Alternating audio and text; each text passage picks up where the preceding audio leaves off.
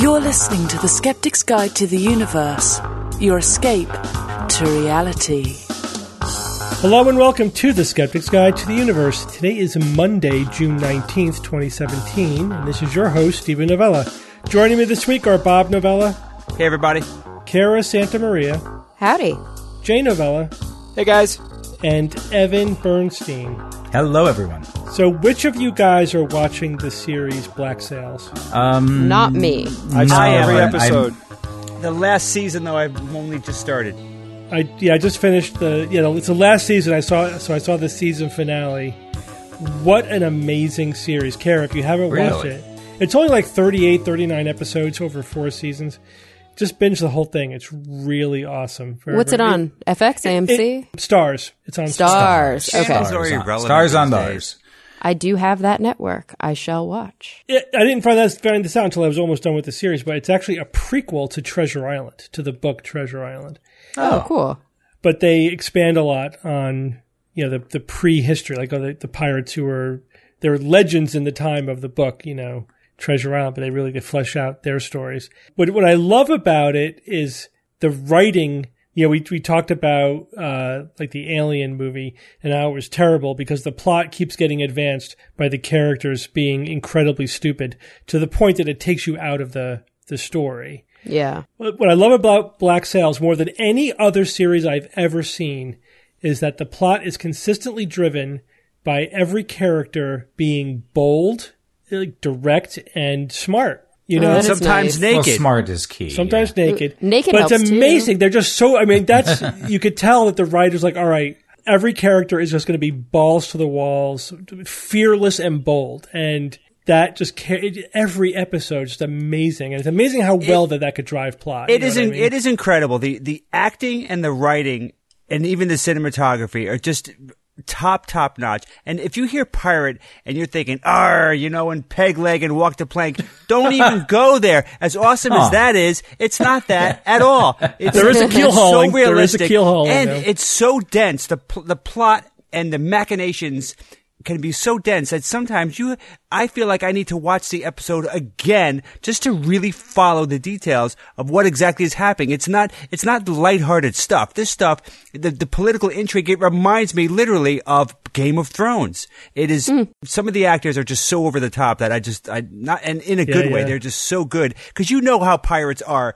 Any pirates, I don't care if it's if, if it's the cheesy pirates or the serious pirates. They are like Steve said. They when they say stuff, it's often quite dramatic. Right, I mean, you imagine it's piratey stuff. It's gonna not be. It's gonna. It's gonna not be. Give me a cream puff. It's gonna be something that has weight to it, and these actors pull it off time after time after time. They say this. They say sentences that most people would sound very goofy and very silly and not pull it off. They pull it off every time. And I love the fact that they're all recognizably pirates, but none of them are cliche. You know what I mean? It's weird. They really just did just a fantastic job. I, every, I love everything about the series. So if you're looking for a series to binge over the summer, highly recommend Black Sails. Even Very, the very intro good. Itself is worth watching, and just Yeah. the intro is wonderful. That's good because um, I did binge Orange is the New Black, and so I'm low again. I need a I need Yeah. a new hit. How was that? How was it? You know, I, I love Orange is the New Black. I, I mean, things about it. Yeah, it's a really good show. It's it is over the top in that it's kind of got like a fantastic quality to it. Everything's slightly overacted. Everything's a little bit stilted. That's just the tone of the show. But um, once you kind of accept that and you understand it, it's it's really quite good. Yeah, it's you know, it's, I think the bar is so high now. There's such there's such Mm-hmm. good programming on TV. That's why when you watch something that's mediocre, it's like this is shit. Yeah, who Put this out. Come on. this is not what I'm expecting.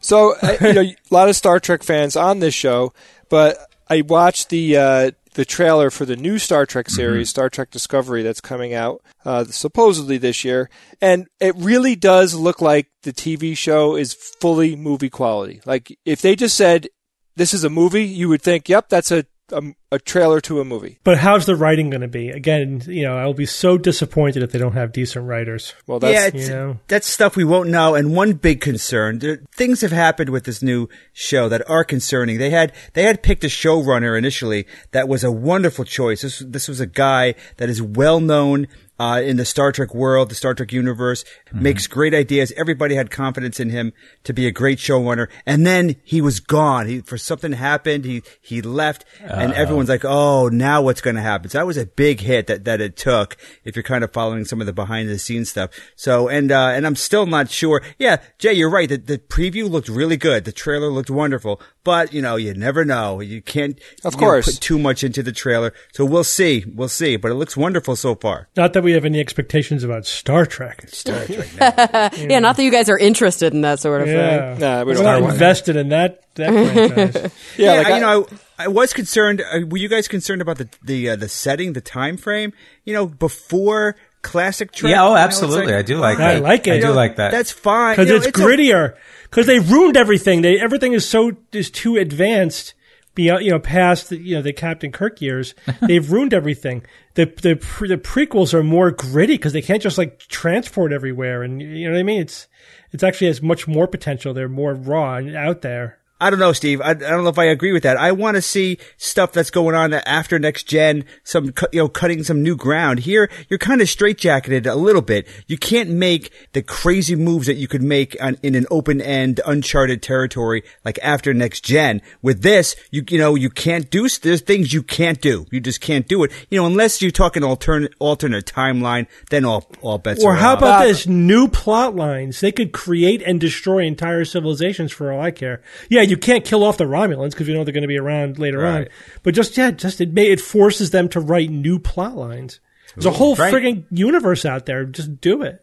I'm fine with that, Bob. I don't care like that they're they they're on a timeline and they have to follow that. The bottom line is I want to see great character development. I want to see relationships on the screen and I want the stakes to be high in a sci-fi Star Trek environment. That's the formula. And bold characters making bold decisions. Right. I like prequels.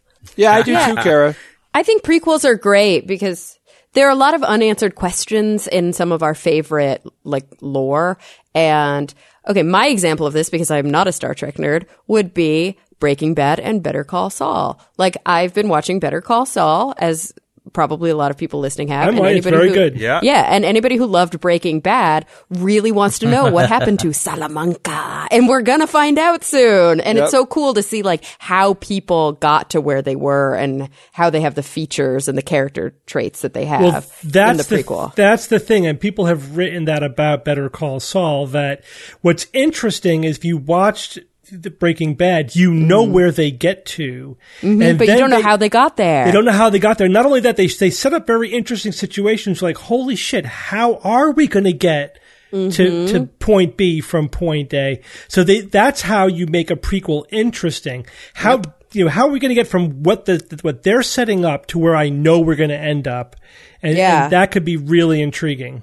And that's the great thing about, you know, what you can do when there are good quintessential characters that are good and evil because it's so great to see how did the evil person become the evil person? What mm-hmm. happened along their lifespan or, you know, what kind of great war were they involved in blah blah blah in order to to have them become the nemesis later. And especially when characters are really complex where they were like the good guy at one point in history and then something bad happened and they turned. Like, that's always What does fun that sound like? I mean, you're basically actually- talking about Darth Yes. Vader, right? Oh, is, I'm trying to a sound like snoring Darth Vader. dog Was that good? that, was wasn't like a good. snore. That was a snoring Jedi. That was, yeah, I think that was Sleepy from uh, Damn Black Snow it. It's hu- Cara. Just say the words "whole purr" very breathy, and you'll get it. Whole purr? Yeah, Oh, that's a little creepy. Like that. That's yeah. There you go. Don't do that again. All right. All right, Cara, get us started with what's the word? Ooh, the word this week is a fun one. It was recommended by Jay Schneiderman. And he says, as someone who works in human spaceflight, um, cool, Jay, I have found a word that non-space nerds always think I'm misspelling or mispronouncing. If you listen or watch a lot of coverage from NASA or other space agencies, you're likely to run into them. So I think it would make an interesting. What's the word? The word is nominal, and it's often confused for normal. Nominal in engineering, especially aerospace, means within acceptable limits or as according to plan or design. However, this has about half a dozen different meanings outside of aerospace. This makes it a contronym slash auto antonym as depending on the context, it can mean within an expected value range or well below the expected value. That is actually really interesting. And then he says, I'd like to know more about the different usages and etymology. Well, let's do it then, Jay. Engage. Thank you for the yeah. Thanks for the recommendation. It was a great one. So it's true when you look at um, definitions across dictionaries, there yeah, it's right around a half a dozen definitions. Now the the first one that always pops up because it is really related to the etymology of the word is the relationship to a noun or a name. So something is nominal mean if it is noun ish. It's a it's an adjective referring to a noun or relating to a noun, but it's also an adjective relating to or referring to a name. So here we go. The streets have names like Third Avenue, but the resemblance to Manhattan is only nominal. So it's it's an adjective referring to the word noun or name. But then it gets a little more interesting. As he sort of mentioned, existing or being something in name or form only of being or relating to a designated or theoretical size that may vary from the actual. So an approximation. I think this is a common usage in engineering. So the nominal size of something is the size of it on its plans, but then there's going to be an actual size that might be a little bit different, but usually so long as it's within a certain range or within certain limits, then it's, it's nominally acceptable. Does that make sense to everybody? It does. Okay. And then there's more in economics expressed in terms of current prices or figures without making allowance for changes over time. So the nominal exchange rate would be the exchange rate right now as we are describing it. And then, of course, as mentioned by Jay, here's a really random sort of subuse, but it's one that we use a lot. Trifling or insignificant. That person only had a nominal involvement in the project or, you know, I only got paid a nominal amount for that job. So when Jay mentioned that it could mean right around the same or it could mean significantly less than, that's what he was talking about.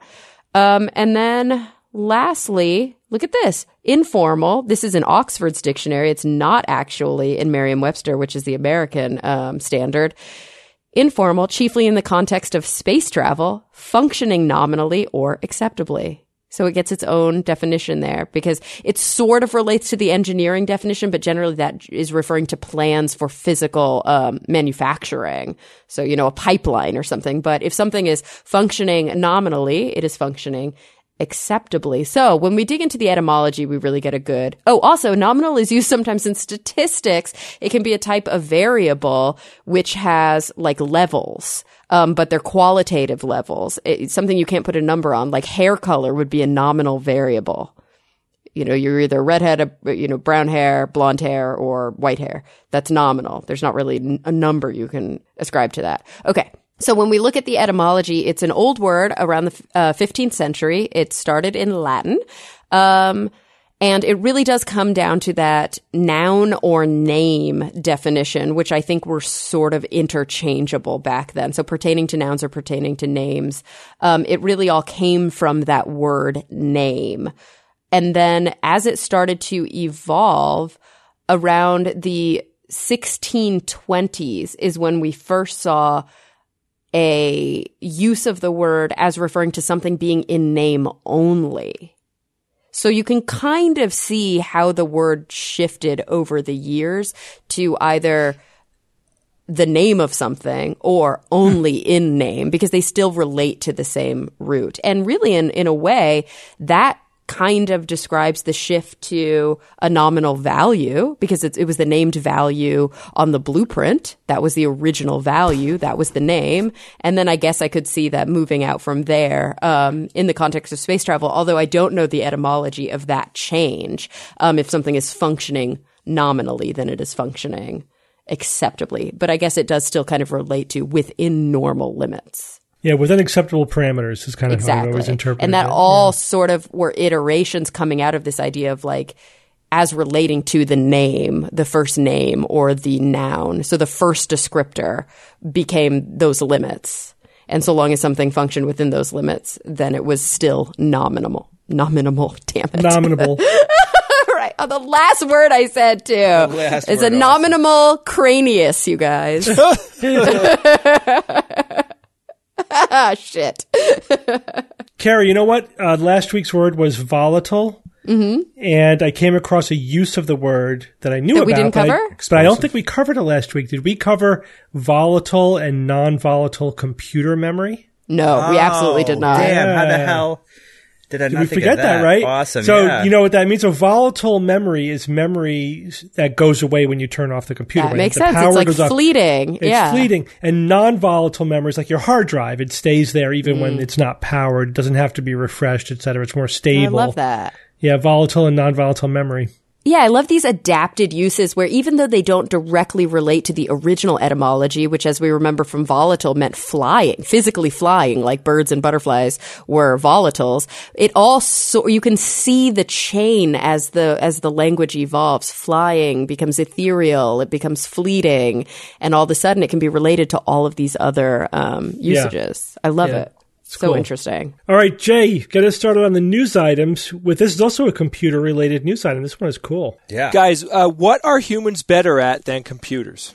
Uh, Pattern recognition. Crying. Love. All right, I heard pattern recognition, lying, and crying. love. I said crying. Yes. crying. Oh, crying. Common sense. All right, We well, are I, not better at poker. I do have uh, some right answers were given Okay. with it, with nominal interpretation. Some about it. So one of the things that that humans can do better is unstructured problem solving. This is these are problems like problems that exist with no rules. For example, a good idea would be like think about a person writing a piece of software. A piece of software could have thousands of problems to solve, puzzles to solve, and you really don't know what the specifics are until you get there. Second idea here is acquiring and processing new information. So deciding what is the relevant information from like this huge flood of information that you can get, like doing research online. It's complicated to parse through all that data and figure out what's real, what's legit, and even what you're reading needs to be interpreted as well. Even if it's a good source, you have to be able to interpret that data. Arguably, not many people can do this really well, but humans can do this much, much better than a software or AI can do. An example here would be you know, a scientist discovering properties of medicine. You can't, you couldn't set an AI out to do that yet. Their their processing power and the computational power is just not there for it to do it, and the artificial intelligence can't handle that type of thinking. Uh, another thing would be non-routine physical work.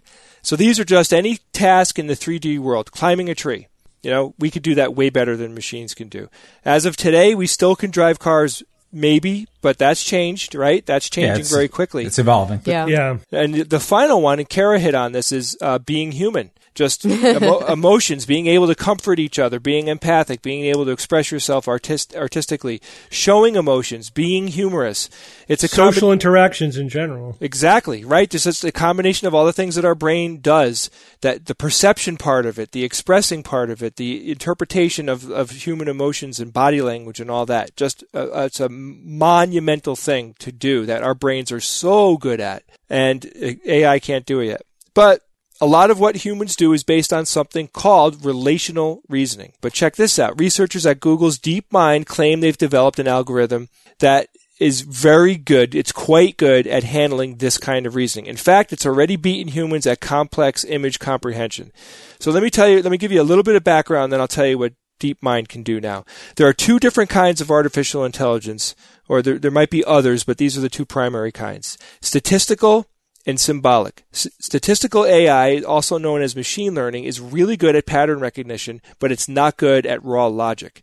Symbolic AI is good at determining relationships between things with a, health, a healthy set of predetermined rules, but it's not good at learning things on the fly. But Google has come up with a way to fill in all these holes that, that exist in these two types of AI. They use two different kinds of artificial intelligence. Now, it's an artificial neural network that can perform relational reasoning. It's, it functions kind of like the way the brain does, a human brain does today, that has connections between different centers that can do different things really well. So, Steve, give me an example of two or three different places in the brain that communicate to each other, and together they make Voltron.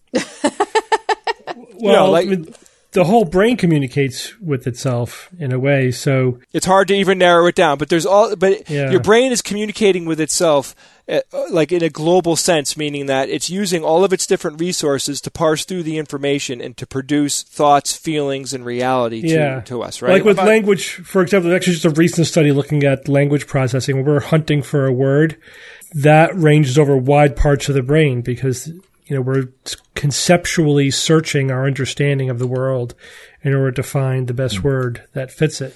So, So there's what so they- many things. Yeah, you're like right, Carrie. Vision and and hearing and all those things feed together in that. and memory and everything. It all probably Yeah, yeah. on some level, I bet it's all being used all the time. You know, it's just always like being pinged on everything that's going on. So what they did at DeepMind was they took this concept and they said, uh, you know, they use this thing called neural nets that connects tiny programs that work together to find patterns. Now they've developed this specialized architecture and it's really good at di- at different things. Like as an example, one architecture they they have is good at processing image, where another would be good at learning games or or parsing a language. So as an example, they they challenge their software to answer questions about the relationship between objects that were found in a single image. So um, visualize you have a, a cylinder, balls, and cubes that are all in the same image. They would ask the software the following question. There is an object in front of the blue thing. Does it have the same shape as the tiny cyan thing that is to the right of the gray metal ball? That's a complicated question to ask a, a, a piece of software.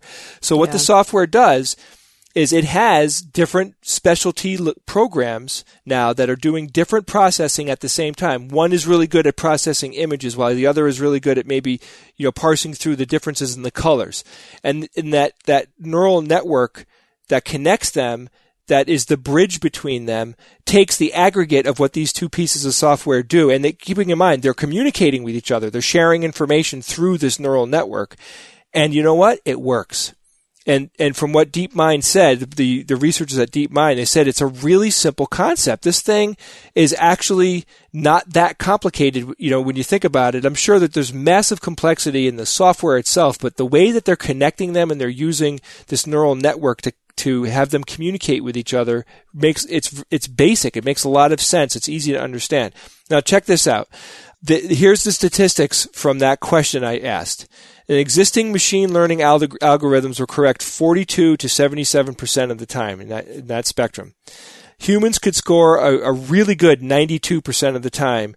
Google's relation network software was correct 96% of the time. It beat human thinking out in answering the question.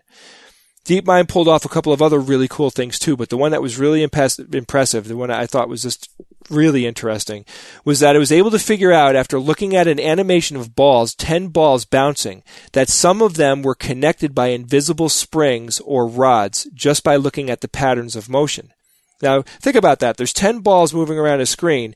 Now, to a human eye, you can almost visualize, yeah, those two are connected. They're moving in synergistically, right? They're moving with some relationship to each other. We could do that.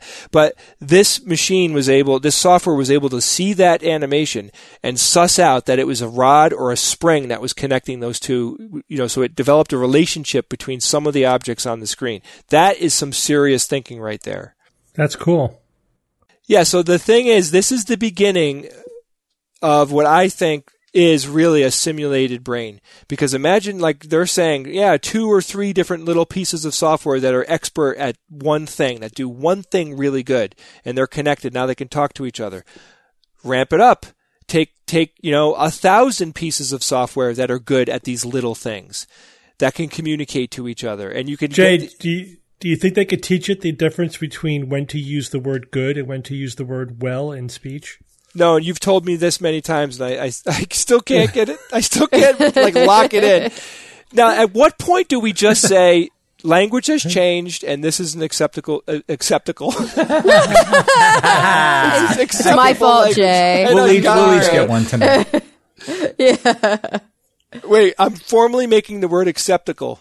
Oh, I really a like word. that It's a combination of figure out exactly acceptable and testicle. It is. That's acceptable.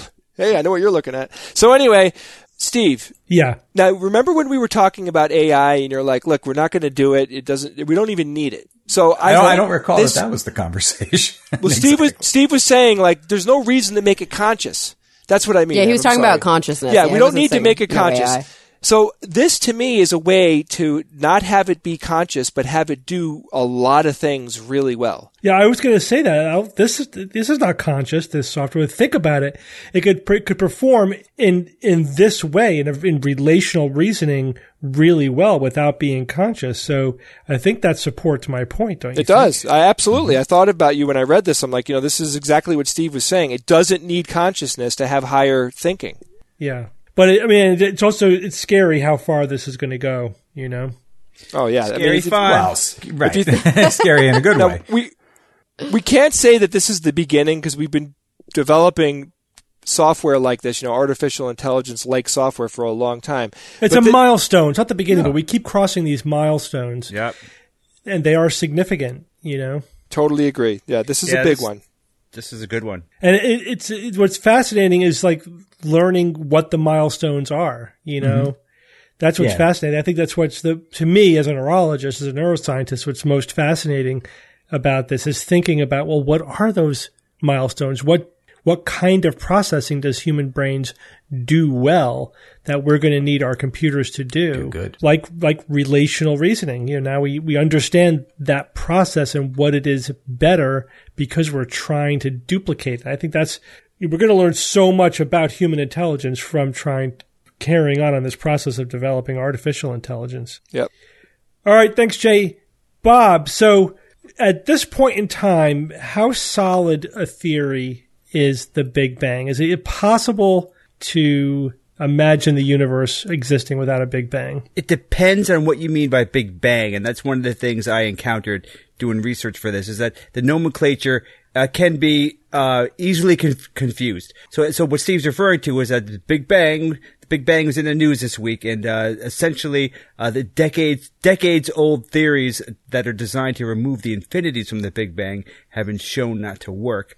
Um, so yeah, so about the nomenclature, if you're talking about the hot Big Bang model, that thing is bulletproof. That's not going anywhere. That's that explains our universe incredibly well from say a hundredth of a second on afterwards. So that that goes over things like the expansion of the universe, the origin of the cosmic background radiation uh, that we've talked about so many times, nucleosynthesis itself, uh, the, how the how the light elements are forged are in the early universe. Also, the formation of galaxies and large scale structure. That's the bit, the hot Big Bang model. And that's not going anywhere. That's just way too solid to really uh, have any reasonable doubt. But if you're thinking about the first one hundredth of a second, that's where things get dicey. That's kind of like the bang part of the Big Bang model. Um, so th- that part of the universe is basically opaque to us. It's opaque to our theories and our tools. We just are not sure what happened there, and uh, and that's because things get wacky at that point in time. Think about it. You go back in time, close and close, closer to the actual birth of the universe. Energies and densities, uh, energy densities and curvatures goes higher and higher and higher, and at that point in time, it's it spikes to infinity. So infinities are not fun physicists hate infinities, and that's where relativity breaks down. Everything breaks down. Got to create some sort of quantum gravity. We've got to unite general relativity and quantum mechanics to really get a handle on this, and we are just not there yet. That's the crux of this news item. So to resolve this problem to deal with these infinities. Physicists have done different things. One of the things that that seemed like a decent idea, decent theories, uh, involved uh, uh, Stephen Hawking and James Hartle's idea of a no boundary proposal, and this uh, Alexander Vilenkin his idea of tunneling, quantum tunneling. So those those two proposals together, they kind of work together, and they try to do away in the 80s with the, with these infinities, with the Big Bang. So the no boundary idea, you may have heard this. Uh, Hawking has talked about this for quite some time. So the no boundary proposal treats the universe like it's it's unbounded. It's like the surface of the Earth. Uh, you could travel around it forever. You could walk or fly forever, and you'll never find the edge. At least if you're uh, not a flat earther. it also bizarrely treats the universe as having a beginning and an end in time, but existing forever in imaginary time. Um, so it's yeah, it's really kind of crazy stuff, uh, but fascinating. Check it out. The tunneling proposal kind of describes the universe essentially tunneling out of nothing uh, which would give the universe a very large curvature, but not an infinite curvature. So those two things taken together help deal with these infinities. So the hope was that this alternative view w- would preserve the hot Big Bang model, but the Big Bang part would would uh, would produce an early universe that was smooth with no boundary that tunneled out of quantum nothingness. No more pesky infinities. So that's kind of what the idea was here, and that's where it rested essentially uh, from the 80s until, of course, very recently, um, some really really smart people at the uh, the Max Planck Institute of Gravitational Physics and uh, the Perimeter Institute uh, as well, they looked at the, these theories in a very mathematically precise way. So by that I mean that they can now, with these advanced techniques, they can now finally properly define the theory mathematically, which lets them then look at what the ramifications of the theories would be if they were true. So they could say, okay, let's assume this is true here. What would the implications be? And this is exactly what they did. They discovered that they don't necessarily, that these theories, these two new theories, these two new proposals, they don't necessarily imply a big, beautiful universe that we live in. Um, they had they had problems. They by using the Heisenberg uncertainty relation, they showed that the no boundary and the tunneling proposals mean that the smooth universes can appear, and that's nice, but the more irregular and weirdly shaped the universe is, the more likely it is to pop up. So that's kind of like a theory killer in, in a lot of ways. So the overwhelming likelihood then is not a nice smooth universe that would continue expanding for billions of years, but lots of these tiny curved universes that would pop out of seemingly nothing, but then collapse before anything interesting even had a chance to happen. In fact, they would collapse pretty much immediately. So the bottom line then is that these these proposals that, that have been around since the 80s to do away with the infinities of the Big Bang, the bang part of the Big Bang, uh, they they don't work. They don't look like they they can work and get rid of these infinities. So for now, we are stuck with the Big Bang theory uh, and all the wonderful infinities that come along with it for now and uh, so that's where we are. So that's a kind of a, a kind of a big deal because these no boundary conditions and quantum tunneling have been around for quite some time in with regards to the Big Bang, and they they don't seem like they they're going to cut it as they stand as this as the theories stand right now. So there we are. In a way, it's a good thing that the scientific method sort of is on display in this sense for, for us all to see, and they've eliminated now it seems, these possibilities. And I suppose the theorists can start turning their attention to uh, to some other models. Yeah, I mean, just I mean, we just really, I hope we we all live to see the day when they have a really solid understanding of uh, of quantum gravity that we we could really start answering some of these questions. And and who knows, maybe if also if we get a handle on um, gravi- gravitational wave detection, uh, the types of gravitational waves that could uh, illuminate what happened at this instant the big, but the universe was born, we, that could also kind of give us some clues. Because right now, you know, you can't see anything um, because of uh, what's a photon decoupling. You know that that that whole era for hundreds of thousands of years at the beginning of the universe are shrouded. You can't with a telescope. You're not going to see it. Only gravitational astronomy can uh, can peer through that veil, and uh, and we're getting to the point where we can potentially do that in the near future.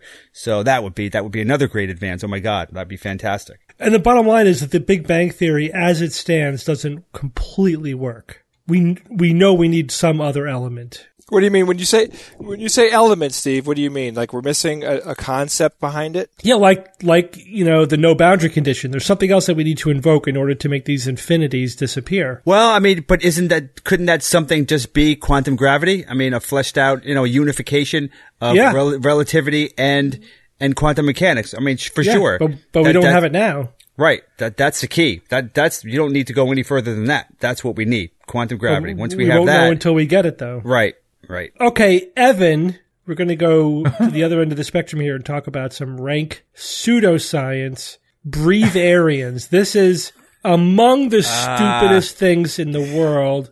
Next to Among- flat earthers, yeah. Yeah, I think Right. flat earthers might Yeah, be, but ha- might be well, but worse. I mean, how many people have died as a result of flat Earth theory? I don't know. It, it- Just that guy who sailed off the yeah, but he proved his point. Oh no. Breatharians, unfortunately, they got they have a head count associated with them. I thought that they were.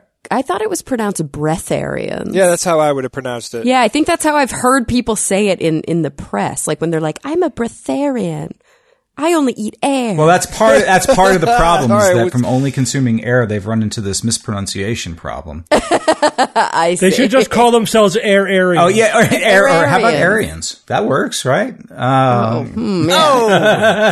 take it. Baggage. I didn't even think of that, but that's awesome. Well, as far as the news item this week, I, a lot of the listeners here probably have come across it. I know it hit about a dozen or so of my aggregates. Um, so I imagine people are going to be familiar with this. Now, the folks' names here are Akahi Ricardo and Camila Castello. They call themselves breatharians, and they claim that they survive primarily on energy that exists in the universe and in themselves. in the form of hamburgers. that's that's the Randy part, which they claim that they've forgotten what it feels like to be hungry. Here's a couple of uh, nice quotes from them. Uh, Camilla says that humans can easily be without food as long as they are connected to the energy that exists in all things and through breathing. Well, I, I admit that breathing is very important. The whole exists in the energy of all things sounds a little bit like Jedi lore. Uh, she says for three years, Akahi and I didn't eat anything at all, and now we only eat occasionally, like if we're in a social situation or if I simply want to taste a fruit. It's about understanding cosmic nourishment, not just physical nourishment. and li- Cosmic nourishment. and living Oh without God. limits. Uh, so they had started as I well started their their path towards this as vegetarians. They turned into raw vegans, then to something called fruitarians, which I think I figured out quickly what that is, and then finally dangerous. breatharians. Oh yeah, dangerous is right. It's proven to actually be, in certain cases, a deadly mixture of pseudoscience and cultish behavior. So breatharianism has been linked to the deaths of several people. Uh, one example from 1999, uh, Verity Linn, a 49 year old Australian whose em- emaciated body was found on a mountain in northwest Scotland, alongside a diary recounting her 21 day fast and a copy of a book by the founder of breatharianism known as Jasmuheen. Yeah. So she's she's an interesting character. I suppose she's perhaps the uh, the face of breatharianism, uh, breatharianism uh, these days. Uh, her real name is Ellen Grieve. She's an Australian former financial advisor, and she says we can get all the nutrients we need from prana, which is the universal Oh, God, life prana. force. Right? She claims she hasn't eaten since 1993. Although she admits she drinks herbal teas and confesses to the occasional taste orgasm involving chocolate or ice cream. Mm-hmm. What? Yeah. So it might be a piece of chocolate, it might be a mouthful of cheesecake, something like that, right? And uh, several interviewers have found her house full of food. She claims the food is for her husband, and you know apparently he's not into the whole breatharian thing, but but, but she is. Now here's a listen to this. She has apparently over five thousand followers worldwide, and people pay a couple grand, over 2000 bucks to attend her seminars in which she tells people about things like this, that her diet is possibly changing her chromosomes. She said a person on the breatharian regime will, their DNA will change to take up more hydrogen and is developing from two to 12 strands. Would that be a duodecahelix? What the, what would that be? What would twelve helices Twelve be? stranded DNA. Yeah, I mean, literally, if that were the case, she would she would be like the alien. She would she would not look human anymore. If that were the case, she would be a marvel of modern science, and everybody would be fighting to study her. Yep. When she was confronted about that specific claim, she said, "Oh, I wasn't talking about myself. I just meant there are other people who are who are that." You know, she so that you know it was her way of getting out of uh, things like the the James Randi Million Dollar Challenge. Yeah. Of Yeah. being Getting able out to of Oh, I didn't yeah. mean no food. I was just hyperbole. I just meant Yeah. very little food. right, and that's the other part of all this is that they they they do have food is what they is what really is going on. They say it's minimal, uh, very minimal. It's it's Yeah. obviously enough to to keep them alive and and keep them going. So it's not that minimal per se. And frankly, they've been found almost, I think, on every occasion to be cheating at some point. Like the, yeah. like the time James Randi was uh, investigating a, guru of some sort who also claimed that you know he did not need any food or water to uh, to sustain himself. And then one night Randi just, I think, pro- followed him or saw him leave the hotel. So Randi followed him. He went across the street to the Burger King and came back to the hotel. And Randi confronted him in like the parking lot, saying, "Hey, what are you doing there?" Basically, Imagine that guy's reaction. Oh, uh-huh. Oh, he said, he said, I just want to smell it. No, he didn't. Yes, he did. No, he didn't. So this is the kind of fraud that is inherent in things like the Breatharian movement. You know, Are all the Breatharians like super, super, super like anorexic skinny? no. well, They look quite healthy. I don't know. Yeah, I, I don't. I wouldn't say anorexic, right, Steve? I, I, although I imagine there are some cases in which some people There must be cases of anorexia. who have, who have tried this. And it's it's been studied. It's been looked at. Um, experts, although they don't have, an, they can't put a number exactly on how much time you can uh, continue to survive without food or water. It depends on your environment. There are other external factors. The broad consensus seems to rest somewhere between seven and Water 10 is days. days. Yeah, if dot Water, yeah, water's like water's- three and, days. and they said in some cases, depending on where you are on the planet, hours. You can't go a day. You can't Um, go a yeah, day that's true. without surviving with no water. Drinking. yeah, like like in equatorial places, that's probably true. Yeah, so this to me, the whole thing seems utterly ridiculous because first, anybody can conduct a test to prove them wrong. It is the easiest thing to prove wrong as long as they'll comply to one, you know, one protocol. Do not leave this room for five days or three days. You know, and the other thing too, that you know, there's lots of different ways that you could utterly debunk this if the people are willing to be tested. First, if they're not eating and you know they're perfectly healthy, do these people have bowel movements? And would they have bowel movements if they're if they're consuming no calories? I think the answer would be no. They shouldn't really So really. you're consuming no calories, then no. Makes sense. yeah, Well, right. Maybe so, they would crap photons. Or, or rainbow, rainbows. they're shit, Right. they're shit rainbows. Yeah, That's a cool waste product.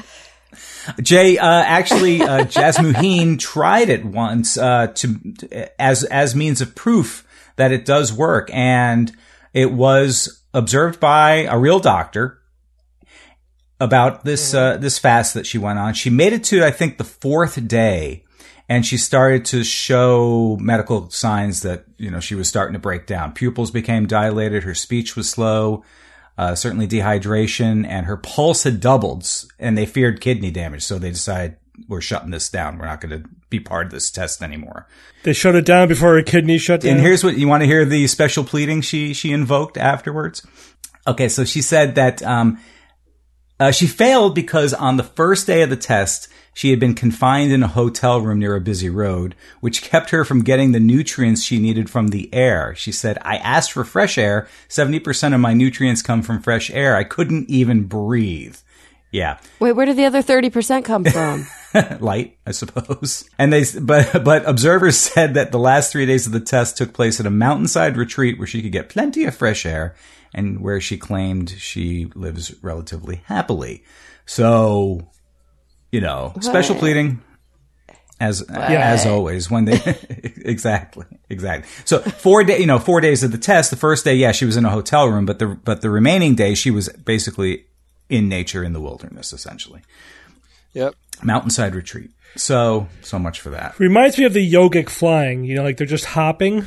You know, Bouncing on the but bed. they convince yeah. them they're flying. Yeah, so they're like, oh, I'm like mostly surviving on air. I still have the occasional hamburger, but you know, it's just for Yeah, only only once or twice a day. All right, yeah. So I can smell it. Isn't the quote unquote Barbie doll woman a breatharian? The woman with like obvious severe mental illness who has had like A hundred plastic surgeries. tons of plastic surgeries to make herself look like a Barbie doll. I I don't. I don't don't, know. I'm never I think brave enough to she actually click on those links because I'm afraid I'll see too Yeah, many I pictures. I think she claims to be, yeah, Valeria Lukyanova claims to be a breatharian. Yeah, and unfortunately, a lot of the criticism that revolves around this particular news item this week is that every few years these stories do come up, and the media really does fail to put it in the proper perspective that this is Yeah. absolute Right. 100% nonsense from the get go, not even giving it some kind of equal or fair share time of being anything legitimate. It deserves zero, zero um, Yep. Attention mm-hmm. other than to say how, you know, fraudulent and dangerous it is. I agree. Well, everyone, we're going to take a quick break from our show to talk about our sponsor this week, the Great Courses. I know we say it a lot, but we at the SGU love to learn. And I know that you guys do as well. And the great thing about the Great Courses Plus is that there is so much to learn about from astronomy to physics to psychology, even photography. There are over eight thousand different lessons that you can take. You guys can stream the Great Courses Plus lectures on any smartphone, tablet, laptop, or TV, which is awesome. Or you can download the videos and watch them offline. Yeah, we're in the middle of watching The Theory of Everything, the quest to explain all reality. If you want to know more about physics, from the very basics to the cutting edge ideas about the nature of the universe, life, and everything, then this is the course for you. It's really, really a great way to package how we conceptually approach our knowledge of the universe. And at the end, it gets into things like how many dimensions does our universe have? Really cool questions like that. I highly recommend it. Sign up for the Great Courses Plus, and as a listener of this podcast, you can watch this and any of the courses free for one month by using our special URL, thegreatcoursesplus.com slash skeptics. Yep, get a free month. You're going to love it. Sign up now at thegreatcoursesplus.com slash skeptics. All right, guys, let's get back to the show. All right, we got a trio of pseudosciences here. We're starting with breatharians, and now I'm going to mm-hmm. talk briefly about biodynamic farming. Have any of you guys ever heard of this before? S- sounds legit. It's like organic farming, but worse. That's uh, It- not good. in fact, this was like the modern organic farming movement actually started with biodynamic farming. It was like the first of the modern organic farming movements.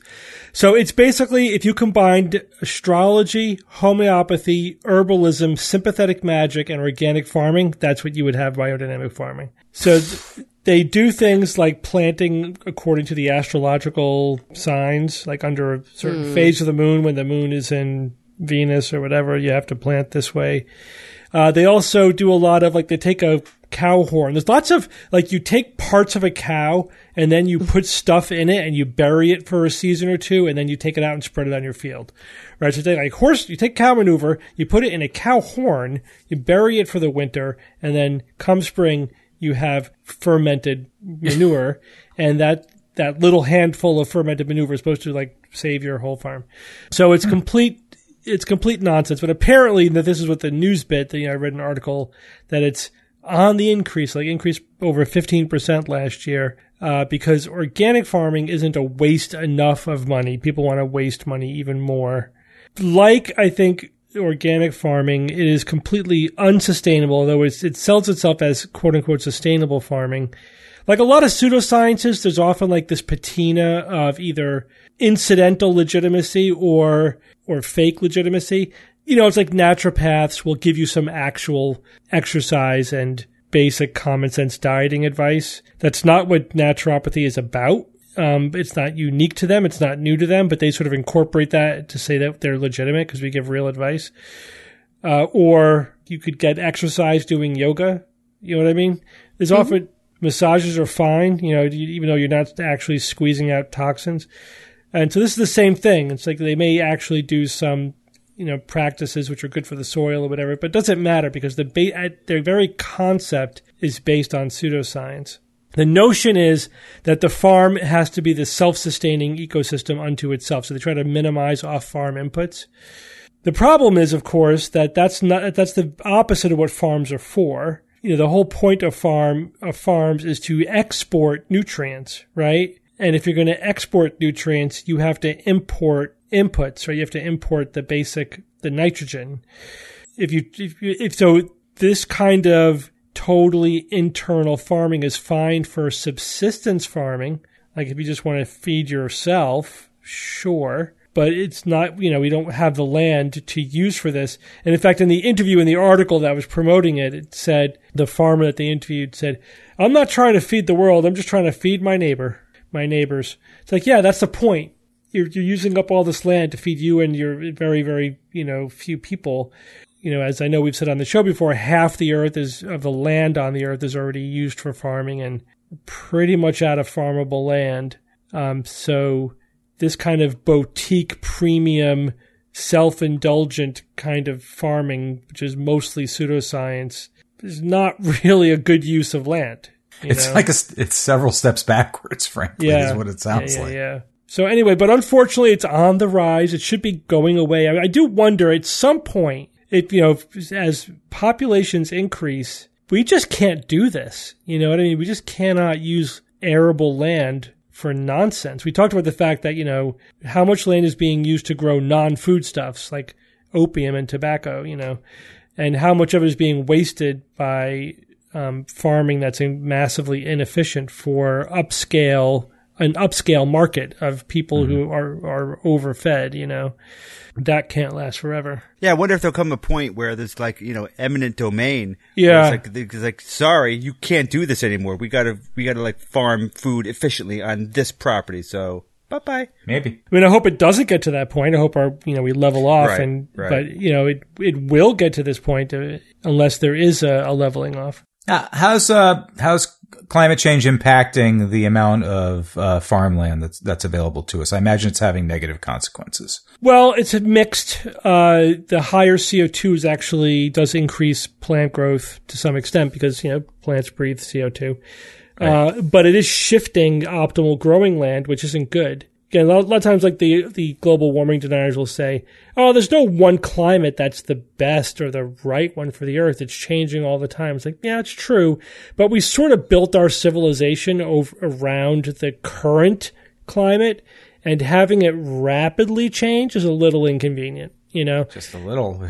and yeah, so one thing that one of the piece of that is that farmland can shift to you know away from the equator, and it may not be to the most arable land, you know, or or you know to land that's optimal for farming. Uh, and you know, imagine if just like the the bread basket, Yeah, if we American lose heartland, it, yeah. yeah. if we lose Oh. it because it's a you know where the growing cycle decreases or whatever, you know, the the the growing season shortens, could have a have a huge impact. And plants are not necessarily optimized to take maximal advantage of the increased CO two to offset it. That's another thing that you know that some people are working on that with uh, genetic modification to try to we can partly offset that if we optimize some crops to take maximal advantage of the higher CO2 but right right now they don't. Just it creates a lot of unknowns. Um, and again it's not like there's land that we could move into because we're basically using all the farmable land. So yes, land is a zero sum game for the Yeah. most part. and if we lose land to oceans rising you know there might oh. not Oh, yeah. might uh, not be enough Another to, to feed Right, the all world these- yeah Sure, sure. All these things add up. But I, I see pseudosciences like this as partly it's just a massive inefficiency and partly it's like a parasite on civilization. You know what I mean? It's just sucking Right. away resources. It's not really doing anything. It's mainly just catering to ideology or self-indulgent upscale people, faking them out with pseudoscience claims that aren't true, like it's healthy or healthier or better for the environment, neither of which are true. I mean, don't you think though that when push comes to shove, and there really is a, a much more aggressive supply and demand issue, it, this problem will be even smaller than it is now. I mean, the truth is, it's a tiny percentage Yeah. of actual farming is done this way. Well, that's because by definition, by definition, mm-hmm. traditional farming is on a huge scale. You know, Yeah, exactly. and and you can't do organic farming on that scale.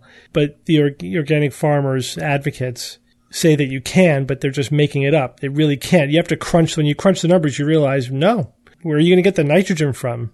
You have to think about things. So in a way, what we need to do, because they're thinking like, oh, we have to treat the farm like an ecosystem. No, actually, we need to treat the planet like an ecosystem. Mm-hmm. We have to think about where the nitrogen and the carbon and the water and everything is coming from and going on a worldwide level, because that's our civilization, right? It's a world spanning civilization. You can't just look at your one tiny little farm. It doesn't, that's not really the perspective that we need. And, and, and the, the notion that you can, like, cause the, the farmer says, we just need everyone to be doing this. No, we can't have everybody doing this. By definition, it just won't work. You, you can't just scale up what you're doing at that tiny scale. No, you can't. I mean, there are like there are interesting workarounds that use hmm, science. You Yeah. know, these closed farming systems, these vertical farming systems, Massively indoor farming systems. They're massively yeah, inefficient. massively inefficient. Unless individuals want to start growing their own food, which you just can't expect everybody to do that. It's it's again, it's like a rich people problem. Yeah, that's the other thing. Do you, do we really want to go back to a time when thirty percent of the workforce were working on farms? Is that supposed to be a Serfdom. good no, thing? no, not at all. I mean, I want to have a little garden, right? We're doing an exterior renovation. I'm really excited about having a raised garden, but that doesn't mean I'm going to grow everything I eat. It means I'm going to grow the things that I can figure out how to grow without Yeah, killing them. I have a garden every summer. It's fun. You grow food. You get fresh, you know, vegetables and stuff. It's great. yeah. But it's But a tiny having- percentage of my calories that that you know, Exactly. family If you had to grow all your food. well, imagine of if you had to keep your own cows. Yeah, it's just it's it's untenable. You can't do it. Yeah. I have better things to do than just growing my own food. That's the thing. I mean, you know, how we're going to massively the, the the fact that so few people can grow enough food to feed everybody is actually one of the great efficiencies of our modern civilization. So it frees up so many people to do other stuff. You know, mm-hmm. Yeah, I was just watching a, a show talking about you know automated farming and the levels of automation, and they're saying they're pretty much at the point where one person can farm like ten thousand acres. One person can do Yeah, the- a lot of ro- can- a lot of can- robots and yeah, machines. well, Yeah. one person can oversee that control the whole process, and they're they're quickly getting to the point where you just won't need hardly anybody. all right. One more pseudoscience. Cara, you're going to tell us about coconut oil. Ah, this is a great story. Okay, I don't know why I'm I'm especially excited about this. Um, in a sort of like Schadenfreude kind of way, which I feel really bad about saying. But so many people out here where I live in LA are like cuckoo bananas for coconut oil. They think it's the greatest thing since sliced bread. They think that it's so healthy. And the truth is that a lot of people think that, apparently. A survey uh, reported that 72% of the American public rated coconut oil as a quote, healthy food. 72%. Well, you want to know why coconut oil is not very good for you? It's because oil? it's basically pure saturated fat. Fat. Well, Very there are oils that are way better for you than coconut sure. oil. And it's it really comes down to the level of saturated fat that's contained within that oil and what it actually does to your LDL, which is a you know there yeah, quote unquote bad cholesterol. Low Um, I density try to protein. Yeah, I try to avoid using those kinds of terms. Not the not the one that you just used, Bob. That's that's appropriate. Low But density the lipoprotein. co- that's how it's commonly referred But yeah, we to. commonly refer to that as quote bad cholesterol. It's really bad in the sense that if it is too high and your HDL is too low, that's problematic. And also high LDL has been um, linked statistically to um, a hardening of the arteries and an increased risk of heart attack and stroke. We know this though. We know that having high levels of LDL, having low levels of HDL, um, can uh, are related to, I think I have to word it that, are highly correlated with cardiovascular risk. This is not anything that's new, but what is new is that the American Heart Association put out a presidential advisory called Dietary Fats and Cardiovascular Disease. It was actually just published on June 15th, 2017. And it's a really, really, um, intensive, long report that's all based on pretty solid science. You know, they tried to look for the highest quality studies that they could. They tried to look at um, the newest scientific evidence available. And they, here's a good pull from the abstract. In summary, randomized controlled trials that lowered intake of dietary saturated fat and replaced it with polyunsaturated vegetable oil reduced CVD, which is cardiovascular disease, by about 30%, similar to the reduction achieved by statin treatment. So, yeah, taking statins to lower cholesterol and, and, um, in effect, try and improve your cardiovascular health or try and, I guess, reduce your cardiovascular disease.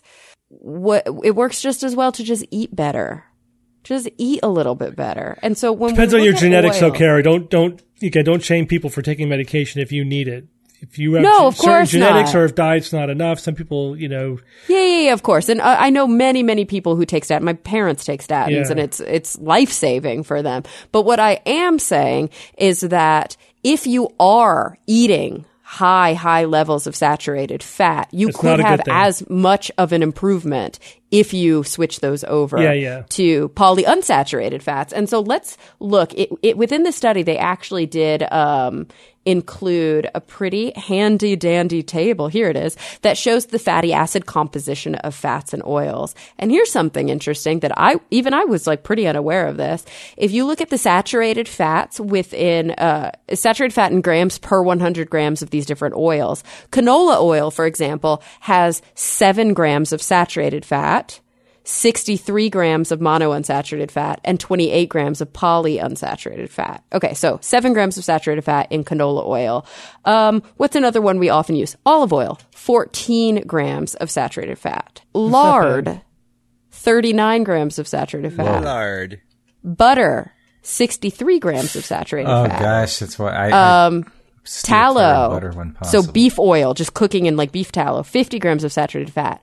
C- coconut oil, 82 grams of saturated fat. See, Coconut oil and palm kernel oil yeah. have the highest rates of saturated fat of any of the oils that are basically on the market. And their polyunsaturated fat in coconut oil, two grams.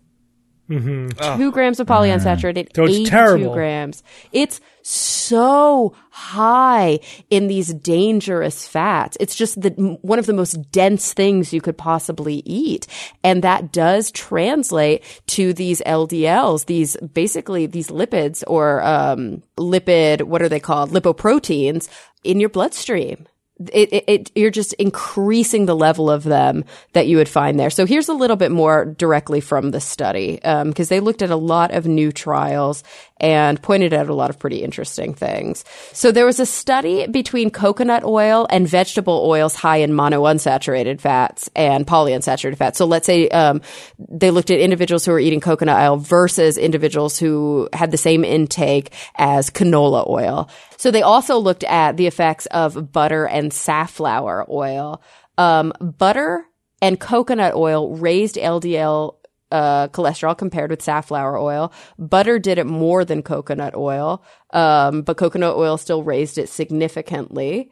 And those who took vegetable oils high in monounsaturated fats versus those who took coconut oil did not see an increase in their LDL cholesterol. And remember, we're talking about LDL, LDL, LDL because you may have read some more recent reports. Um, those of you who follow the kind of nutrition literature, um, showing that it it's not a really good idea anymore to link HDL to cardiovascular disease. If you specifically just look at HDL on its own, it's not a very good predictor uh, of much. But looking at LDL s- still holds that strong correlation. Um, and then also looking at the relationship between your HDL and your LDL. Uh, so coconut oil raised, okay. A recent systematic view found seven controlled trials, including those two that I just talked about, that compared coconut oil with monounsaturated or polyunsaturated oil. So some of them were vegetable oils and some of them were in um, other areas. Coconut oil raised LDL cholesterol in all seven of these trials, and, and it did so significantly in six of them and they did not find a significant difference between raising the raising of LDL in uh, subjects who took coconut oil versus butter, beef fat, or palm oil. So basically, anything that had a very high saturated fat content seemed to raise LDL, whereas those with lower saturated fat and higher monounsaturated fats did not. And so here is basically the crux of the coconut oil portion of this American Heart Association report. Quote, because coconut oil increases LDL cholesterol, a cause of CVD, and has no known offsetting favorable effects, we advise against the use of coconut oil. So the American Heart Association, point blank, is saying you should not eat coconut oil. It's not healthy. Yeah, so I think you're right, Cara. I think there's two basic pathways to to how do we get to the point where the, like coconut oil is a fat health fad when the evidence mm-hmm. shows that it's horrible for you. One is gurus, basically gurus extrapolating from basic science, and they don't know what they're talking about. They don't understand the relationship between basic science and clinical science, and they're just mm-hmm. looking for shit to say. So that's that's one. But two is much more cynical, and we know this happens as well. Is that some marketer you know, Yep. gets a supply of something. It doesn't matter what it is. They corner the market or they figure out some company Yeah, in yeah. Bangladesh somewhere can sell me this purple thing or whatever. It doesn't matter what it is. They secure the supply and then they promote it as a health food because they already have the supply of it. They over they've cornered the market on it, and then they just hmm. start whatever, just getting you know people to say that it's that it's the latest health fad. And it's it's it's interesting how that just snowballs. Like certain things take off and certain things don't. Mm-hmm. But I think coconut oil is a good example of one that I mean, at least out here in LA, every health food store sells it by the vat, and Yeah. people are cooking all their food in it. They're using it in their salad dressing. They're using it as the emulsifier for almost everything they cook. And they use it as moisturizer and hair conditioner and they're mm-hmm. putting it all over their bodies. And of course, there's nothing wrong with that. Like, there's no, I, I'm not saying that it works. I think it has moisturizing, it's oil. So, of course, it has moisturizing properties. It's not dangerous to put coconut oil in your hair or to rub it on your arms unless you have an allergy. So, fine. If that's a cheaper, easier substitute for you or you like the way it smells or whatever, that's great. But putting it in your body, thinking that it's going to have some sort of magical benefit, And No. what, what galls me, what it's really surprising.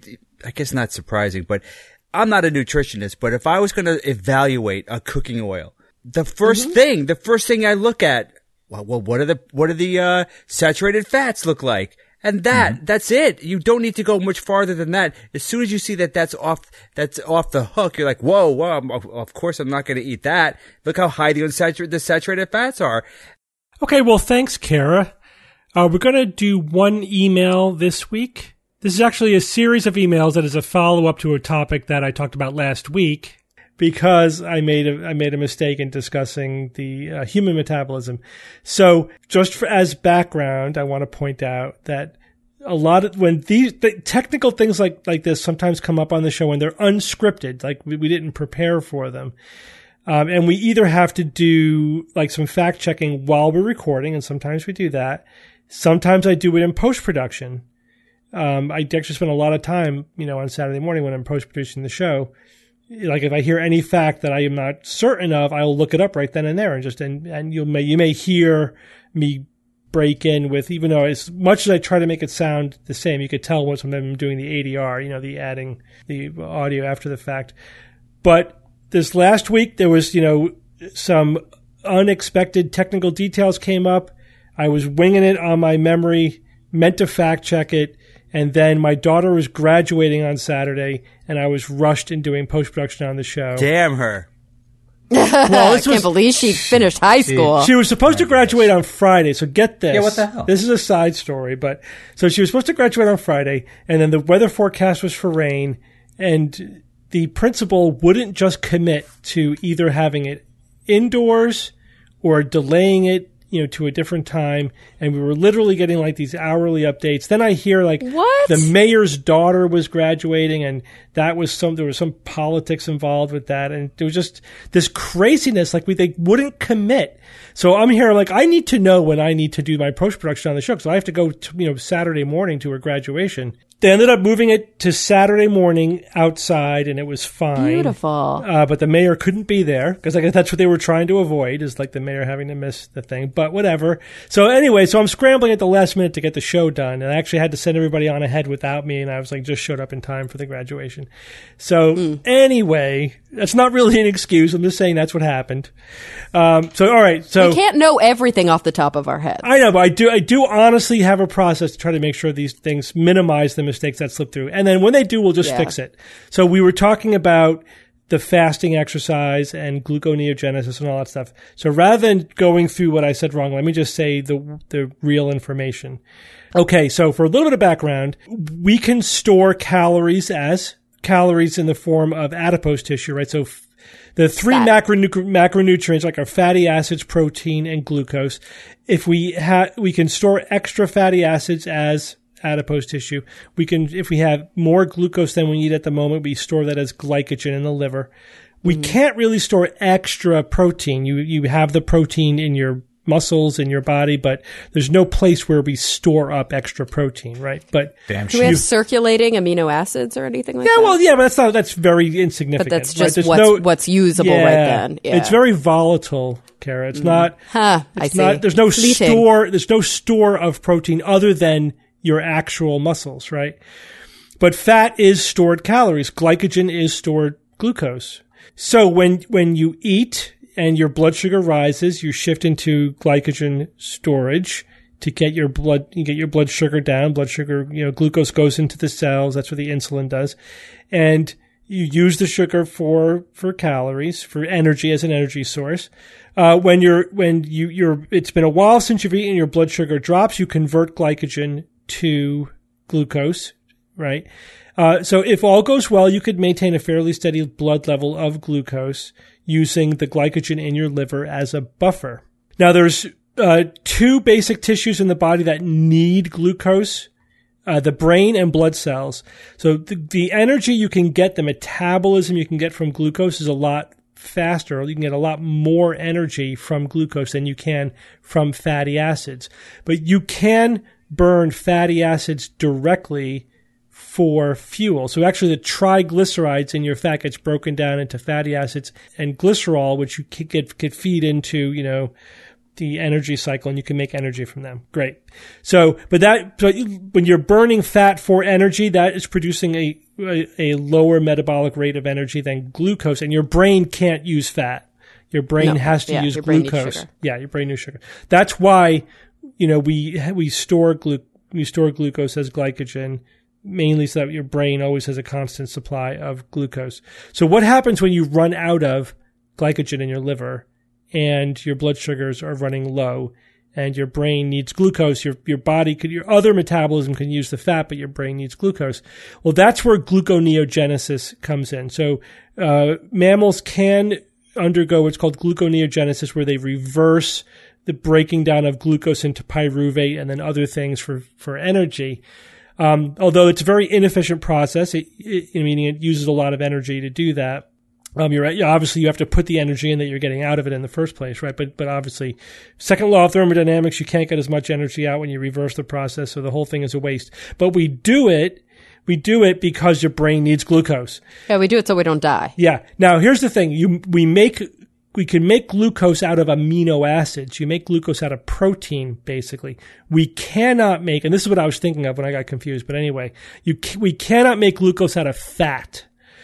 So we either burn fat directly, we burn glucose directly. We could actually make get energy out of amino acids, but we also can turn amino acids into glucose through gluconeogenesis as an emergency measure so that our brain has glucose. Uh, now there's also ketones, and ketones can be made out of either amino acids or fatty acids. So either protein or fat can be made into ketones, and ketones also can be used for energy. Um, and that's sort of the emergency, emergency sort of energy supply when you don't, when you can't even make glucose. and that's what people on like paleo diets intentionally Um, Yeah, yeah, which is- go into ketosis. There's no evidence that it's beneficial. You know, maybe. Yeah, I don't think it's that yeah. bad for you unless you're diabetic, right?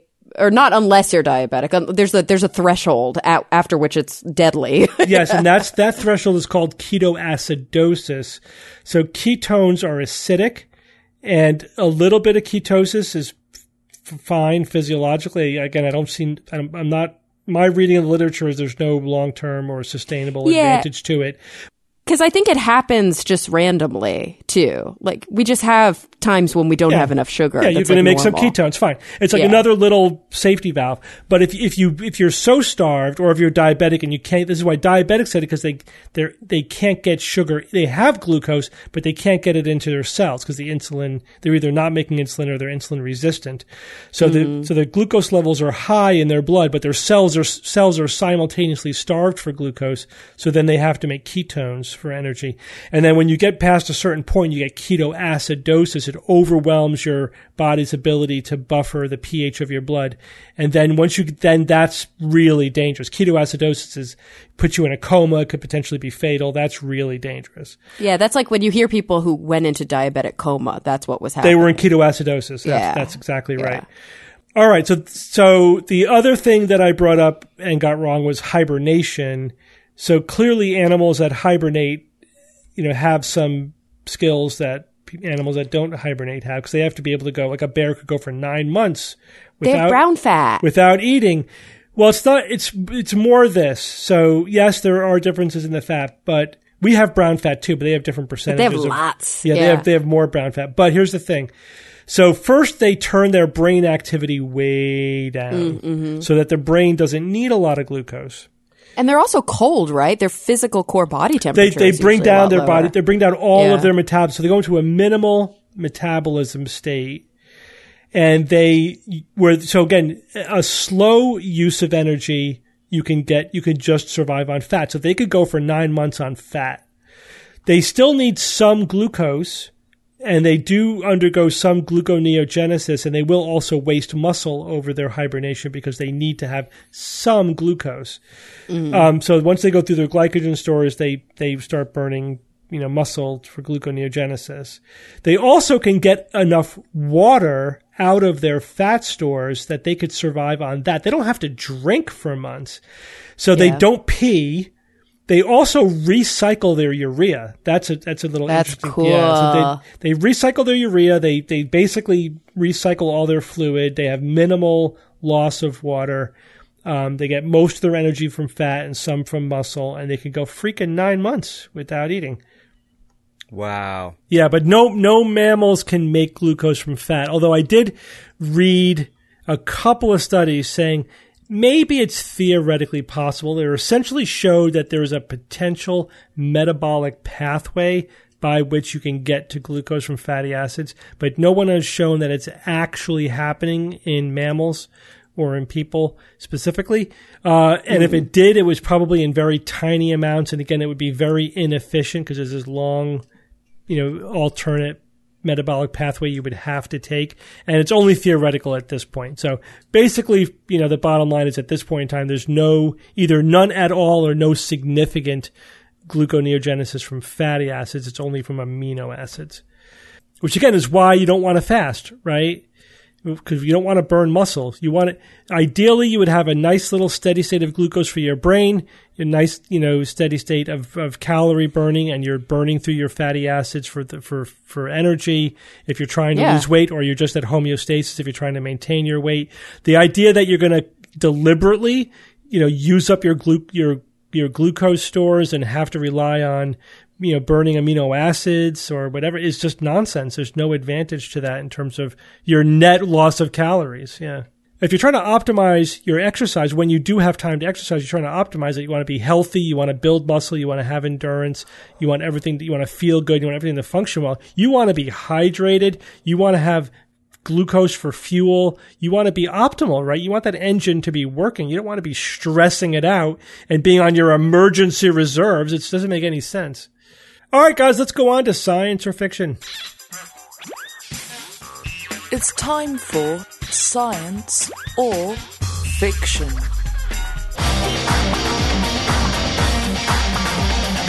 Each week, I come up with three science news items or facts, two genuine and one fictitious. Then I challenge my panel of skeptics to tell me which one is the fake. Just three news items this week, no theme. You guys ready? Yes. Yes. Bob is. All right. Item number one A new analysis of the English language over 1,000 years finds that word use changes in unpredictable ways and is strongly influenced by high profile individuals. Item number two A new study finds that American 19 year olds are as sedentary as 60 year olds. And item number three A survey of 2,000 exoplanets finds a distinct gap in the size of worlds from 1.75 to 2.0 times the size of Earth for as yet unknown reasons. Bob, was that you clearing your throat? I was going to make you go first this week anyway, Bob. Go ahead. Clearing. Uh, dooms her every time. So they looked at the English language over a thousand years. The word use changes in unpredictable ways, strongly influenced by high profile individuals. Sure, I mean, what the hell? Who would disagree with that? It wouldn't surprise me if it was like if it wasn't high profile people. Both I kind of construct an argument in my head for either one. So let's go to the next one here. American 19 year olds as sedentary as 60 year olds. I totally buy that. I mean, that's one of the things I've been reading for years about just how sedentary uh, kids are compared to previous generations. So that I'm totally buying that. Third one now we've got um, 2,000 exoplanets finds a distinct gap in the size of worlds from 1.75 to 2 times the size of Earth for a shit. What? That's the gap between 1.75 and 2.0? Like they're not finding, they're not finding exoplanets that are 1.85? That's the gap? That's correct. Yeah, that just seems like too arbitrary and yeah, so I'll say the exoplanets uh, fiction. Okay, Evan. Ooh, um, okay, English language, thousand years. That is interesting. Strongly influenced by high profile individuals. I don't know about that. It's, it's, like a top down design in a sense. You're sort of arguing in a certain way here, and I would think it's more uh, disorganized ground up. I could see somebody, I could see somebody, you know, making, you know, making a new phrase like, you know, prime the pump and everyone starts saying it, you know. Good one, I wonder if we're going to get that reference when we listen back to the show five years from now. Probably Oh, not. yes, we will. Let's hope Oh, we we'll do. Let's hope we remember. do. uh, the second one, the study finds American 19 year olds are as sedentary as 60 year olds. Wow, this is terrible. But in a sad way, I have a feeling this one's going to be right. And then the last one, the survey of 2,000 exoplanets. A gap. There's a gap. Gee whiz, I, I don't know. Gee, so it's either that one or it's the language one. Gee whiz, I'm leaning towards the language one being the fiction. Again, I think this, how you describe it, Steve, is kind of a top down formation where I think rather it's, uh, it- it's just the opposite. I think it's, uh, I think it's because of the unpredictable nature it would be from the ground up. So I'll say that one's the fiction. Okay, Jay. The first one about the English language in over a thousand years, uh, a thousand year study, I guess. Um, interesting. Sure. I mean, I, I would agree that high profile individuals, the way that they use language, I mean, by the sheer fact that they're high profile means that they have exposure, which could easily be a strong, you know, source of influence on people. Why not? That makes a lot of sense. Um, and then the changes are unpredictable. How would you predict the changes in language if it's inherently unpredictable? So that one is science. The second one here is um, also, I, I think the second one here is science that American 19 year olds uh, are, are as sedentary as 16 year olds. Um, I have certainly, through my anecdotal research, witnessed this, which doesn't mean that much to me other than the fact that I believe everything I see. So therefore, I'm correct and I've already won and the game is over. No? Game Um, over, man. No, I, I think that this is science as well. I really don't like this third one. I agree with Bob. I think it's kind of weird and arbitrary. You know, it was everything that Bob was saying about, you know, why does that gap exist? And he just thinks, you know, 2,000 exoplanets, everything. It just, I'm not seeing anything here that I'm, I'm buying. So that one's the fiction. Okay, Cara. The thing that bugs me about the English language one is that I'm not sure. It feels internally invalidated, like internally inconsistent. Like it seems like a conflict to say that they change in unpredictable yays, ways, yet they are strongly influenced by high profile individuals. Like that's a predictable pattern. So I don't, I don't know. That one bugs me because I feel like, yeah, there's internal problems with the way that's written. Um, and a survey of 2,000 exoplanets finds a distinct gap in the size of worlds from, I mean, I don't know, 1.75 to 2 times. I mean, that's so random. And if so, you know it's a fluke, but it still could happen. 2000's a big number, but it's not that big compared to all the exoplanets that exist in the universe. I think I have to G W B J. Sorry, E. Hmm. I'm going to go with the exoplanets. All right, so you guys all agree on the middle one, so we'll start there. A new study finds that American 19 year olds are as sedentary as 60 year olds. You guys all think this one is science, and this is science. Yay! Boo. So, yeah, so this is a, again a very big survey, and they used a lot of accelerometer data from smartphones. awesome. Huh, yeah. And they found that, yeah, man, teenagers are sedentary. 13 to 19 year olds, bad. So, it- and over the course of the life, so the only age group in which activity levels increase was the in people after 20, they tend to increase their activity level and they sort of maintain activity till from 20 to 35. And then after 35, activity level generally peters off. So it's low ah. in kids. It's low as we get past 35. We're only really physically active from 20 to 35. Oh crap! Pretty much every, two more years. pretty much every age group though doesn't get enough physical activity according to like the World Health Organization recommendations. So everybody needs to be moving more, walking more. Yes.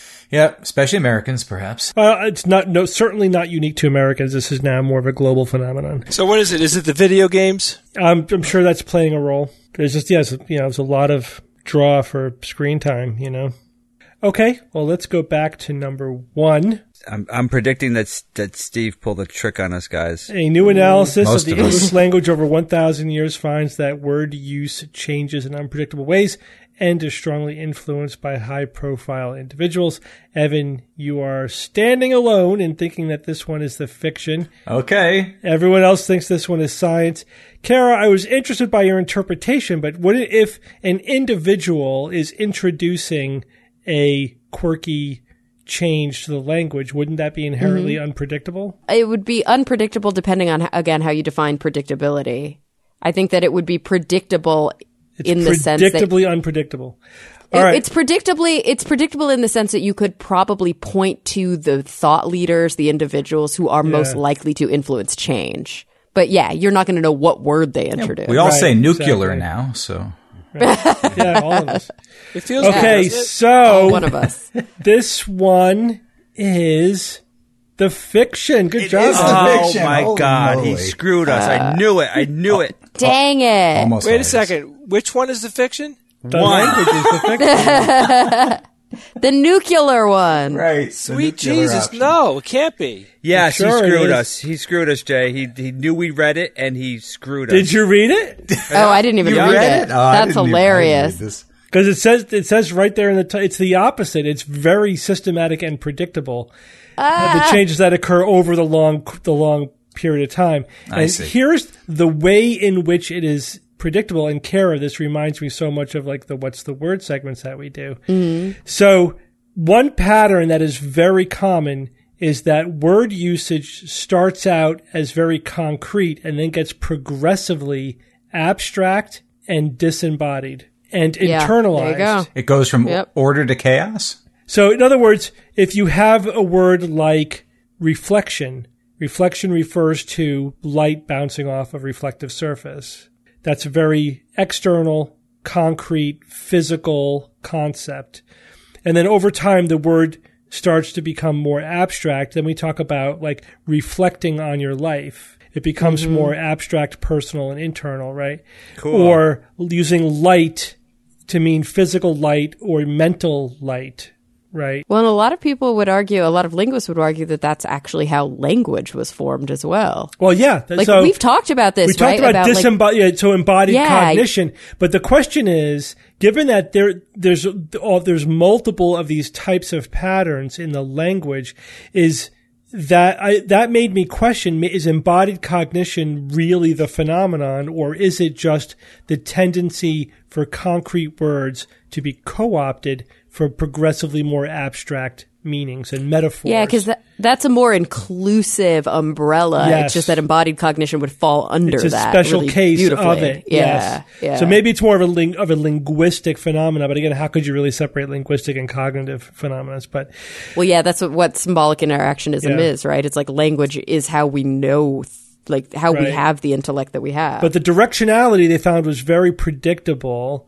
and uh, and there were these multiple you know aspects of words that changed predictably over the long period of time. Can we extrapolate forward and real and figure out where it's going? Well, it's hard. It's it's hard to say because you know it's it's very necessity driven. So like when technology, like we talked about, you know, volatile, right? When technology comes around, then we have to borrow metaphorical concepts. Like we talk about opening a file and putting it in a folder, and you know, even the mouse is you know a metaphor for a physical thing. So we the technology tends to use words that exist already exist, but just give them a metaphorical, more um, abstract meaning, uh, which is interesting. So that pattern is very predictable, but obviously It's like evolution is has patterns that are predictable, but you don't know exactly what's going to evolve into what over time. It's not that level of predictability. Very cool. Uh, and we see that again, Cara, like when we talk about a word that started out as meaning this and then like it started out meaning flying and then it turned into computer memory, you know, or it turned into, you know, evaporation. How did we get from A to B? It's because it's a, it's a metaphor. It's this, Yeah, and those steps along the way, they really it's they trend. Obviously, they utilize the metaphor as they trend, but they do trend into a, a less uh, Yeah. physical and more kind Exactly. of ethereal. Exactly. Yeah, and they it's call that metaphorical mapping. So linguists do metaphorical mapping to see how words change over time. Very cool. Hmm. Very okay, all of this means that a survey of 2,000 exoplanets finds a distinct gap in the size of worlds from 1.75 to 2 times the size of Earth for as yet unknown reasons is science. So yeah, they did it. They did it. Now there's been we we know of over 3,500 exoplanets, but these were 2,000 that they were able to measure in more precisely. So we have a precise data on their size, and there is this distinct gap in this size range. There, there's a couple of worlds who fall into that gap, but statistically, it's a void. Um, and Well, 2,000 Steve, wasn't the gap wasn't the gap between Earth and super Earths and the mini Jupiters? I mean, that's Yeah. the gap. That's the gap. But Earth with super Earths going up to 1.75 times the size of the Earth, and the mini Neptunes pick up at two times the Earth. So why is there the gap? That's did you read this news item too? I skimmed it, but I apparently didn't look read it mm-hmm. close enough. Yeah. So here's the so here's the possible explanations. We don't know why, but there's the here's the hypotheses so far that once a planet gets big enough, it, it becomes big enough to accumulate hydrogen and helium, and once it can accumulate a little bit, it sort of jumps the gap and gets enshrouded in hydrogen and helium enough to bump it up to like the two times the, the Earth size. Does that make sense? Because then, because it does jump also to the mini Neptunes that are that are very gaseous. So it'd be very. It's just. It's like. Uh, it's like being on top of a hill. You know that 1.75 to 2.0 range. It's very unstable. Like a planet would have to have just the right amount of of uh, hydrogen in the atmosphere, and it would tend to go one way or the other. You know, to either lose its atmosphere and go down, or gain atmosphere and go up, leaving that size range relatively void. Um, anyway, so that, that's the that's the hypothesis as to why that happens, but statistically, it's definitely there. What's good is that the the again the the astronomers who are writing in the study saying that the you know the the galaxy the universe likes to make planets that are Earth sized. You know that uh, there's a lot of rocky planets right around the size of Earth. Yeah. There's another category which are like the mini Neptunes, and then the gas giants, which are like the Jupiter, Saturn-sized worlds, going up from there. But it's, yeah, it's it's it's great that now we have enough data points that we could start to make some statistical statements about what typical planets are like. Although still, our data is very skewed by our so, you know selection bias by the methods we're using to find them. Absolutely, because the uh, most of the planets that we're finding are within the orbit of Mercury, which is like a Yeah. third a third of an AU. Oh, so gosh, it's like so to me that it's a, it's really skewed because those are the easy ones to find, of course. So, uh, but we're not we're three times the distance of the typical exoplanet. So to me, it is a very biased survey, even now with four over like four thousand exoplanets. Right. And it may be biasing the size as well, but I think not so much. The placement definitely. It's it's e- for the for the transit method. You know, the, it's the closer planets that are easy to find. Yeah. Uh, both because the period is small. Like if you have a like we would never be able to find a uh, a Neptune Oh God. by the no. transit method because it would take literally hundreds of years, you know, to confirm it. Uh, but then you could use the wobble of the star. So large planets that are far away will have a gravitational influence on the star. We could detect them that way. And if they if they're big and far enough out, you could then you know obscure the the star and actually see the light from the planets. And we found some planets that way as well. But yeah, so yeah, I wonder you know what it's going to take to like really get thorough surveys of, of enough solar systems. You know, where we have enough different methods of finding planets that there's no more selection bias. We're finding all of them. You know. Yeah. All right, good job, Evan. Thanks. Yeah. Yeah, whatever. Yeah, okay, Ev. Yeah, great, everyone. Evan. Evan, as a reward, bitter- as a bitter reward, you grapes get to read us the quote. Ooh, I like that. I like that. Most people cherish their memories, but I know from my work just how much fiction is already in there. Oh wow. And that was from an interview with Elizabeth Loftus, American cognitive psychologist and expert on human memory. She's conducted extensive research on the malleability of human memory. Best known for her groundbreaking work on the misinformation effect and eyewitness memory, and the creation and nature of false memories, including recovered memories of childhood sexual abuse. She Yeah. again reminds us of just how terrible our memories are at things, or what should I say? You know, we like to em- uh, embellish things, uh, whether willingly or not, or not, very much subconsciously. Uh, all kinds of stuff filters, you know, gets in there, and it's tough to suss it out and filter out what what really happened, and you know what's an embellishment. You can't do it from memory alone. You have to. You need external evidence. You need recorders. You need to keep a audio diary, a podcast, or something Yeah. to remember all the And crazy things you said. Whenever, whenever you have the opportunity to test your memory against objective recording of information, you it's always terrible. Your memory's always way off. You know, especially in the details. especially in the details and even in hi- very high profile events. We've talked about what everyone was doing when, you know, where were you when the space shuttle Yeah. Challenger exploded or for That's a flashbulb folks, memory. JFK. Right. Flashbulb. Yeah, they're terrible too. It, it's disturbing when you really let it sink in. You just have to question everything. Like I have memories where I'm like, I remember remembering that. Doesn't matter. Yeah, you do have to question. yeah, it's a shame. Jay, do you remember that your brain pulsates in your skull? Uh, I was a, few ni- a few nights ago. Like that. That screwed with me for about ten minutes when I'm lying. oh no! I'm like, yep. The thing that perceives my reality and remembers everything that I am is wiggling like a f- worm. it doesn't More like a wiggle bowl- like a bowl of Jell-O. worm. Bowl of jello. No, it pulses Jell-O, with your yeah. pulse. Pul- pulsating jello. If I took it out of your skull and put it on the table, it would Yeah. quiver like. That. Then it would be like Yeah. jello. When it's yeah. alive and it's getting a blood source, it's wriggling like a worm in the jungle. Jungle worm. Sure. All right. Well, thank you all for joining me this week. Shank you, Steve. Thanks, Steve. Thanks, Steve. And until next week, this is your Skeptic's Guide to the Universe.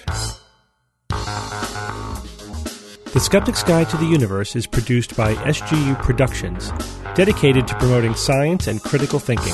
For more information on this and other episodes, please visit our website at theskepticsguide.org, where you will find the show notes as well as links to our blogs, videos, online forum, and other content. You can send us feedback or questions to info at theskepticsguide.org. Also, please consider supporting the SGU by visiting the store page on our website, where you will find merchandise, premium content, and subscription information. Our listeners are what make SGU possible.